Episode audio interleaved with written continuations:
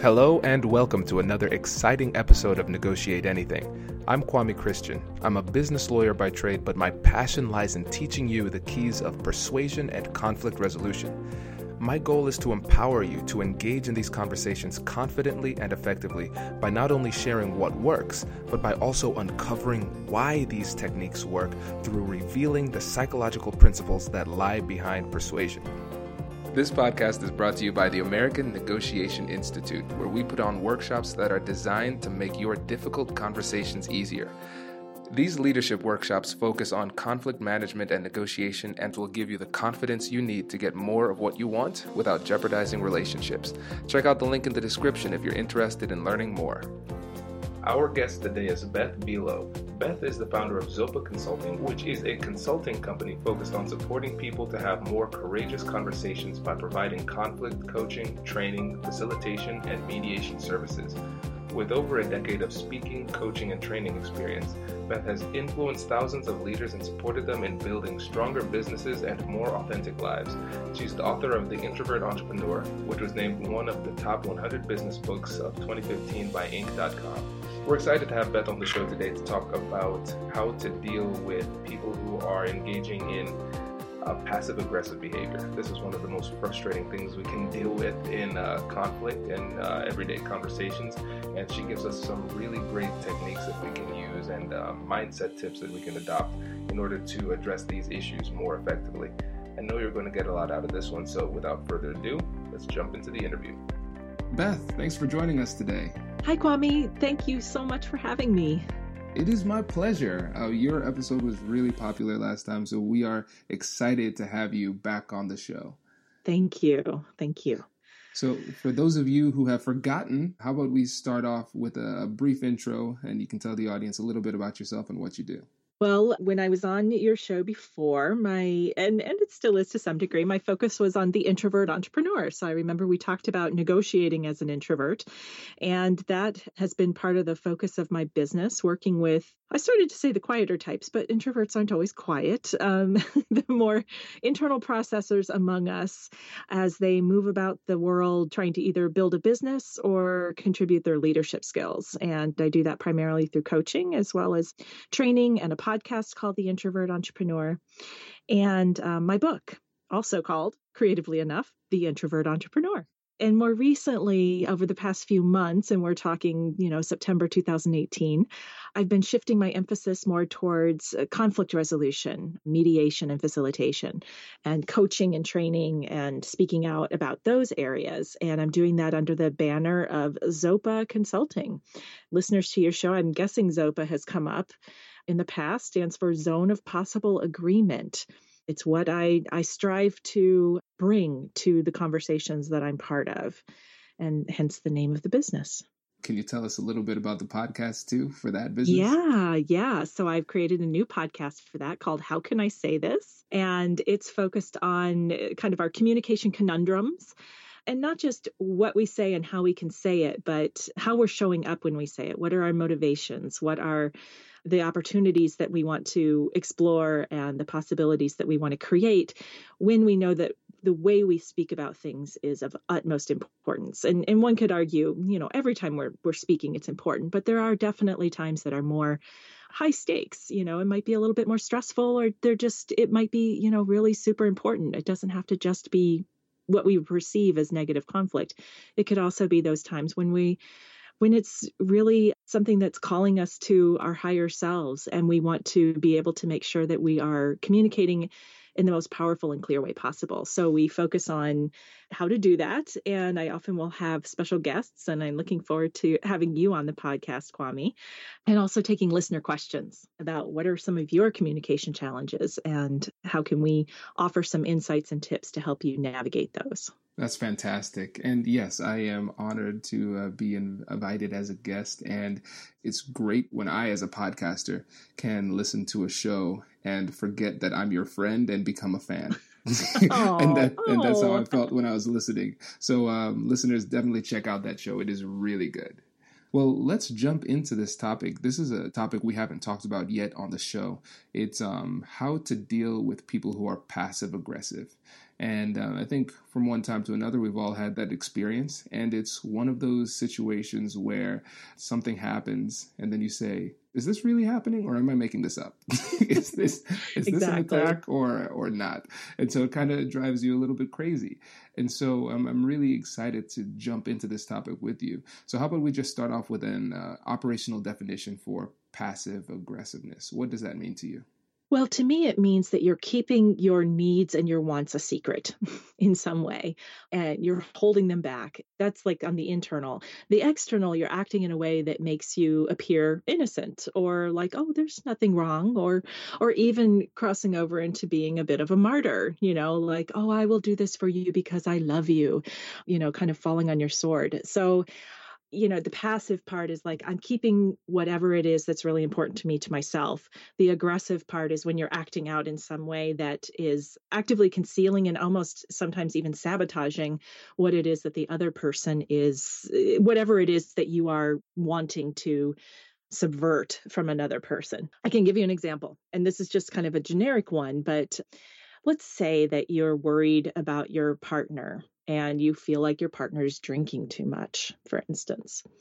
And it's time to go to the store and they ask you, hey, would you, you know, add beer to the list? You say, okay, sure, you know, I can do that. And then you go to the store and, like, oops, oh, I forgot. You know, you come home and they say, well, where's the beer? Oops, I must have forgotten. I was so busy, you know, doing these other things that's a passive aggressive response to what the partner is requesting. So your need and want is like, I want them to not drink so much. And when they ask for what they want, I say, you know, oh, sure, because I don't want to confront them on it. But then, oops, I forget to do what they're asking me, kind of sabotaging their interests, their wants. And I don't have to confront. So I, I win in that, okay, they don't have beer, but I also haven't addressed the situation. That's a brilliant example. Really brilliant example. So, in that person's mind, what is behind that strategy? Why have they adopted this approach? I chose kind of an emotionally charged example because think about, you know, anytime you have to confront someone about behavior, they're telling them something that they may or may not be ready to hear, like, I think you have a problem they're making up a lot of stories about okay what would it be like if i were to confront this person about what i'm perceiving as a problem? What if they don't see it as a problem? What if they get mad at me? What if they get upset? What if they leave me? I mean you know you can go through a whole spectrum of responses from oh they'll just get a little grumpy and say well you know i'll go get it myself to i can't live with this. I'm i'm out of here you know so as the person who is deciding to be you know either intentionally or not intentionally passive aggressive it's primarily because you want to avoid what you are assuming is going to be a huge blow up and something that will ultimately compromise the entire relationship potentially. I love this example and the description you gave here too, because essentially that is exactly what they're doing. They're avoiding the difficult conversation. Mm-hmm. And what this show and your show is all about is how to actually engage in these difficult conversations. What I found is that a lot of times people have a conflict management strategy or negotiation strategy that is based 100% on hope like, well, oh, yeah. I hope, I hope this just changes. right. Like if I keep forgetting, he'll forget or she'll forget that they ask for it. Eventually it'll just go away. Kind of the animal that will stick its head under the couch and think, if I can't see you, you can't see me. Mm-hmm. And it's kind of the equivalent of that, like just sort of sticking your head under the covers and thinking, okay, if I just stay underground a while, it'll go away. And right. it never does. and what we're seeing here is that it's a an evolutionary fear response. We have mm-hmm. the fight, flight, and freeze. So right. fight is engaging in a kind of inappropriate, aggressive manner. This is closer to the freeze or flee. You're running away right. from the conflict or just freezing in the face of it but with a little bit of fight underneath it. Oh, but yeah. but you're doing it in a way where you could create a little bit of plausible deniability, so you could avoid the conflict if it really does come if they call you on it. Yeah, thank you for that phrase, plausible deniability. That's, and probably someone who is acting in a passive aggressive way is a master at that. exactly. I think for the listeners who might be tempted to engage in this type of behavior, we've probably done a decent job of dissuading you uh, from doing that. Um, I, hope so. I, I hope, hope so. so. So I want to focus the majority of our attention for the rest of the conversation on how we can deal with somebody who is being passive aggressive. What do you think we can do to address those issues? I think first is well, one thing that I appreciate. Um, thank you again for mentioning. How can I say this? Um, the podcast. One of the guests that I interviewed early on is named Cindy Noble, and she is a conflict coach. And one of the listener questions that came up was around passive aggressiveness. And her first piece of advice was to drop the label of passive aggressive you know, she said, as soon as we put a label on something, then we kind of put it in a box. We make up stories about it. Um, we're assuming things about the other person. That doesn't necessarily move us forward. You know, sometimes labeling something can help us deal with it and unpack it, but at the same time, it can limit the curiosity that we have because we're coming into it with certain assumptions. So I really appreciated that invitation to question even the assumption that somebody is acting passive aggressively and once you start noticing passive aggressive behavior as as it is you know defined you start noticing it everywhere. And i think like say you're the partner who is you know to go back to our beer example say you're the partner that's being denied the beverage and you suspect that the person who's you've asked to buy it for you is being passive aggressive. And what you're asking me kwame is like how would that person then perhaps engage that other person in conversation? Am i following you right Okay. First, you know, is to maybe recognize their motivation. And we talked a little bit about some of those motivations being on the spectrum of just, I hope it goes away, to I'm afraid you're going to leave me. And most of the time, it might not always be true, but I would guess that for most people, if you're in a relatively healthy relationship, the motivation is to keep the other person safe. So think about the partner that doesn't want to buy the beer.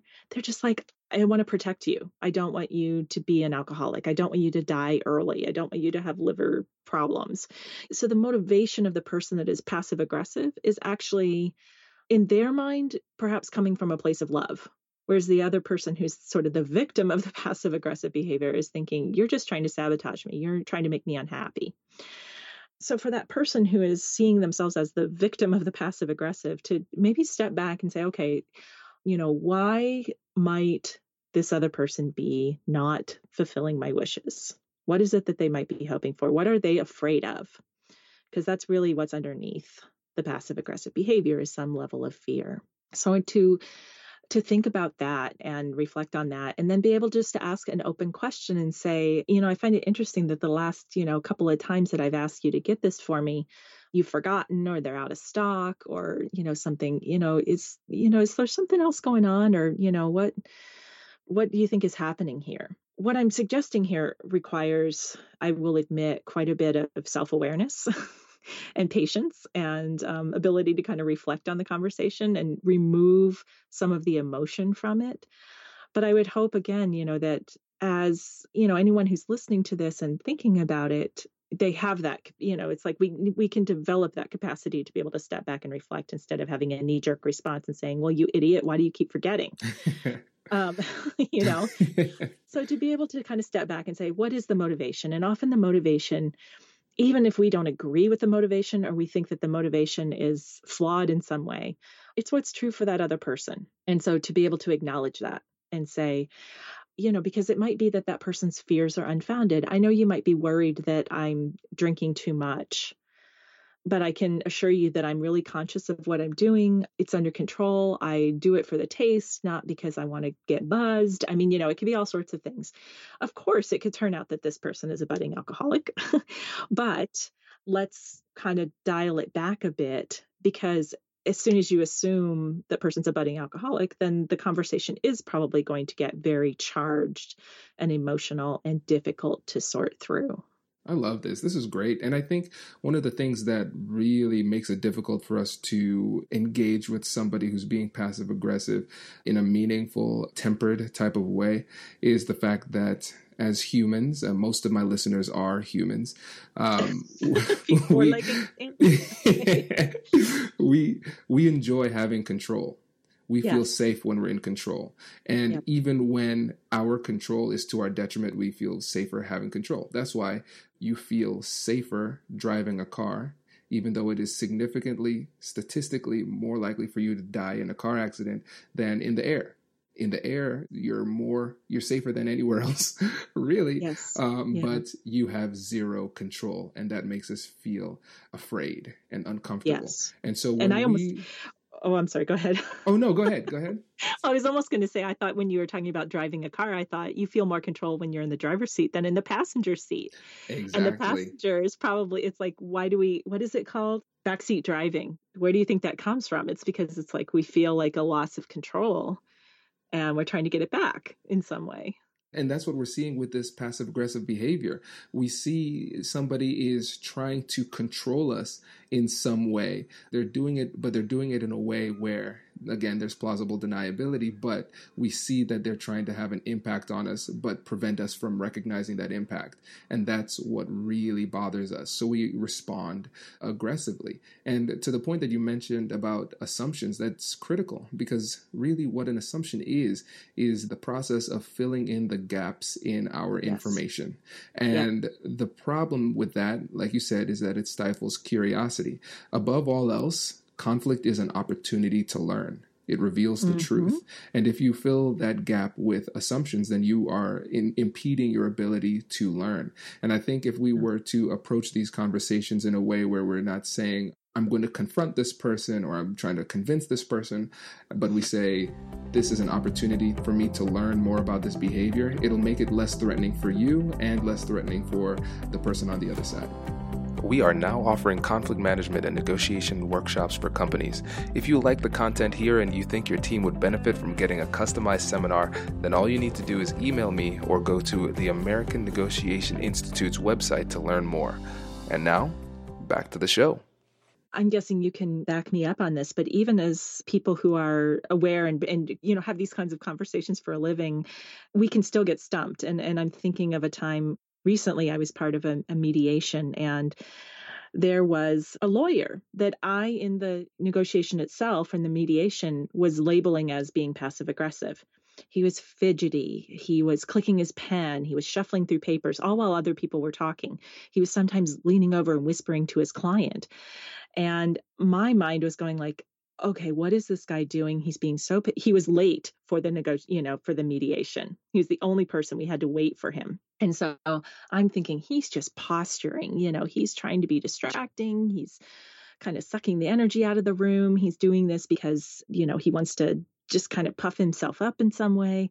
I was making up all sorts of stories, right? And I recognized it in the moment and I wasn't quite sure how to respond to it. I kind of I kept hoping my fellow mediator who was co-mediating with me would address it so I wouldn't have to. and that might be another form of passive aggressive, like sort of like keeping quiet so that you hope someone else will deal with the sticky situation we didn't say anything and he eventually sort of settled down. And i think what it ultimately was was that he really wanted to speak like you know he wasn't called on first and he really had something to say. And and so by labeling that passive aggressive it kind of made me sort of freeze up like i don't know how to deal with this. Where instead like you were saying if i had turned to curiosity let go of the story and just been able to say perhaps like you seem unsettled is there something that you need or you know can we do something or do you have something you want to say sooner rather than later you know something that perhaps maybe gave him a little bit of space and just gently shined the light on the behavior without making up a story about it or trying to call him out on it. And you know what's interesting? Sometimes we uh, make a mountain out of a molehill, right. and uh, the person's like, "Oh, I, am doing that." I didn't. I had no idea. I had yes. no idea. Um, I was working with uh, somebody recently. He was one of the uh, like a lead attorney for a pro sports team, and so he was saying that with his body language, a lot of times he's criticized for seeming closed off and cold. But what's interesting is that with the way he was raised, with his religious upbringing, crossing your arms, folding your arms was a sign of reverence Oh. And so from a young age, he always did that. And so now, as an adult in, in professional settings, people think that he's closed off or judging what they're saying because his arms are always mm-hmm. folded. He's like, I don't know that I'm doing this. this is just yeah, what exactly. my arms do. Yeah. But by actually saying, Hey, Joe, is everything okay? Yeah, everything everything's fine. Why? Well, your arms are crossed and your eyebrows are down. It's like, I had no idea. That's how I think. Exactly. exactly. Exactly. And so to release the assumptions that looking at him saying, oh, he's closed off and he's being cold and unengaged, to check it out. Notice the assumption that you're making up in your head, you know, notice the story, and then find the words to just check it out with a simple open ended question that will hopefully start with an open-ended question that will hopefully start the conversation. One thing I was talking to a friend um, earlier today, actually, and I was saying with my relationships with my friends and family, I am constantly in a state of conflict but not in a not in a bad way because right. whenever i recognize some kind of discrepancy or some issue i treat it as a signal for investigation and mm-hmm. when I approach it in a way that's compassionate with curiosity, it's funny, I'm blending my term. I just, mm-hmm. I should just say compassionate curiosity. I made that yes. up. Just use it. Yep. yes, just use uh, it. Yeah. So with compassionate curiosity, they are really receptive. And not only are they receptive, but they're appreciative because they mm-hmm. recognize that I'm doing it because I do care. And that's how it is in a social type of setting, but also in a business setting. If you're willing to point out to somebody, hey, I'm noticing some behavior here, I'm noticing XYZ, what's going on? Is everything okay? something like that, mm-hmm. you never know what the problem is. Maybe they need help, and it's a way that you can be creative in the negotiation and exchange value in a new way.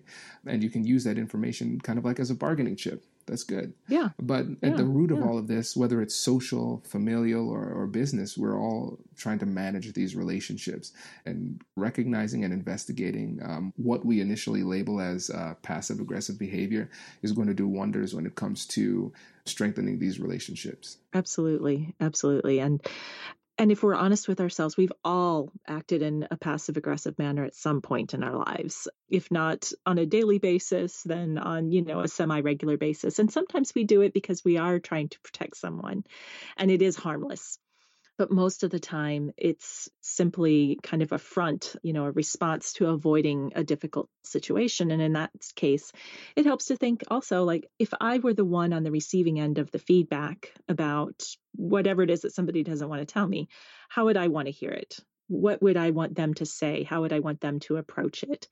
And think about that for yourself. I mean, it kind of goes back to the golden rule of treating others how you want to be treated and tapping into any empathy that you might have for their, you know, allowing that to bring forth some empathy as you talk with them. And I think back to those times when I was passive aggressive, and I'll own it. I, have done it before. Mm-hmm. It never works. No, it just it just never works. It's like all I do is put an an inconvenient little speed bump and now they end up still doing what they want to do but just a little bit more annoyed uh, yeah know? yeah. It's like you're kind of turning uh, just as you were saying that i had this image of somebody sort of turning a screw. You know it's like it can in some ways if you realize you're being passive aggressive it can feel good in the moment. Like you know that i mean you know little tiny things i think of um like say you work in an office setting and you know that the receptionist it drives her crazy when you leave your documents on the copier when you're done or something and you know this or you you don't wash your your mug when you're finished with it and you just leave it in the sink. You know that that bugs her but yet you do it anyway and you sort of take this little silent pleasure that she's going to come to the sink and be like oh, here we go again you know can't they learn you know of really like annoying somebody that's sort of another level of passive aggressiveness that is not necessarily about you know protecting someone it's about control and it's about mm-hmm. like i think your rules are silly but i'm not going to tell you i'm just going to defy them Mm-hmm. And that doesn't work either. I mean, you know, just as I'm describing it, we're thinking, what is this, kindergarten? But yet adults act like that all the time. it's true. It's true. And what's funny is that it's uh, psychologically, the harder you have to work for something, the more you appreciate it and enjoy mm-hmm. it. And so what it is is that in your mind you have to justify the effort. Well, I worked really hard for this. I must really like it. And so when we put these little impediments in front of people, you're making them work harder for what it is that they want and then they get it anyway because it's ineffective and then they like it more and they're just more entrenched in their position. So yeah, not yeah. only is it ineffective in that it doesn't lead to the, the outcome that we want but also it might take us further away from where we want to go if we engage in passive aggressive behavior. Yeah i mean basically passive aggressive behavior is a wedge in healthy relationship and it can only serve to drive you further apart. And that has a ripple effect. You might think it's just between you and one other person, but it really does affect other people as well. And it affects you, even if you feel like this moment of guilty pleasure because you've, you know, stuck it to the man or whatever, that comes back to you and it becomes part of who you are. And I'm sort of speaking in a, a slightly woo woo, energetic way, but I make no apologies for that. it's like how we choose to treat other people, it becomes part of our DNA. And ultimately, we will start to think that that behavior is okay with, with other relationships and then we'll stop even noticing it and we won't have the ability to check out our assumptions to be curious and to engage the other person and you know it's like you said you you'll start to do it essentially you'll start to do it more you're creating mm-hmm. a bad habit and if yeah. there's one thing i want people to get from this podcast is that i want you to develop the habit of engagement. Because we might tell ourselves well i'm not sure I'm, i don't know how to do it event, uh, effectively. Well practicing is the best way to do it. And as we yeah. get older the relationships we have will have, be higher stakes. We'll have mm-hmm. more responsibilities in our social and family lives and then we'll also have more responsibilities in our professional lives. So every time we have the opportunity to engage in conflict it's practicing for the next one which will be higher stakes as we were talking about before, at the root of some of this is about control, which means that in order to engage the other thing, the one thing I would ask you to stop and do is just check your ego. you know, notice where your ego is getting in the way of engaging with this other person. Because I believe that having a, a healthy conversation requires a good dose of humility there's a possibility that your story, your assumption is wrong. It's possible that even your position is wrong compared to the other person. And so being able to have some level of humility and checking your ego at the door is going to go a long way to being able to have that engagement that we're talking about.